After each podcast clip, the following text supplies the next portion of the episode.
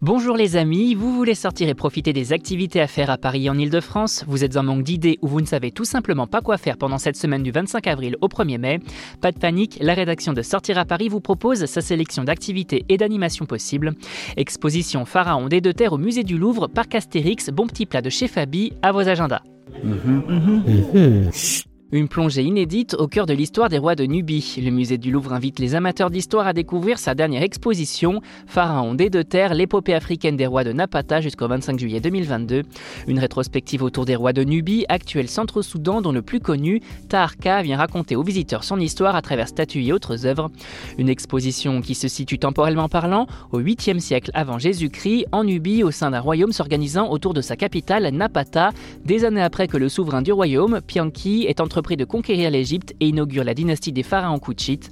Jusqu'à l'arrivée des années plus tard de Taharka, pharaon des deux terres, comprenait de Haute et de Basse-Égypte.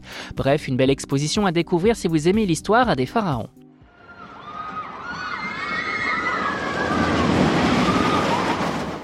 Famille gauloise, sortez vos potions magiques. Le parc Astérix a enfin rouvert ses portes début avril et vous attend pour un moment d'amusement et de détente au grand air.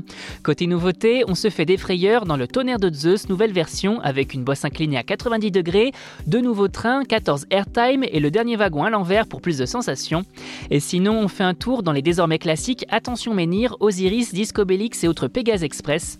À noter également la présence depuis juin 2019 d'une exposition en hommage à René Goscinny et Albert Uderzo, l'aventure Astérix retraçant l'histoire de la bande dessinée et de ses personnages. Une belle occasion tout de même de revenir chez les Gaulois.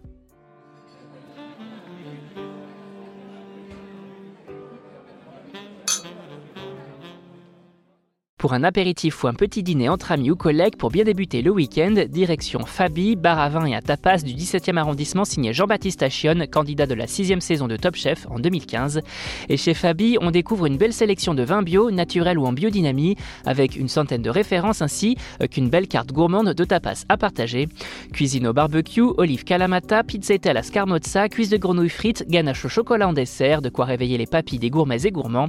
Bref, une belle adresse à découvrir pour les amateurs de bon vin et on rappelle que l'abus d'alcool est dangereux pour la santé à consommer avec modération.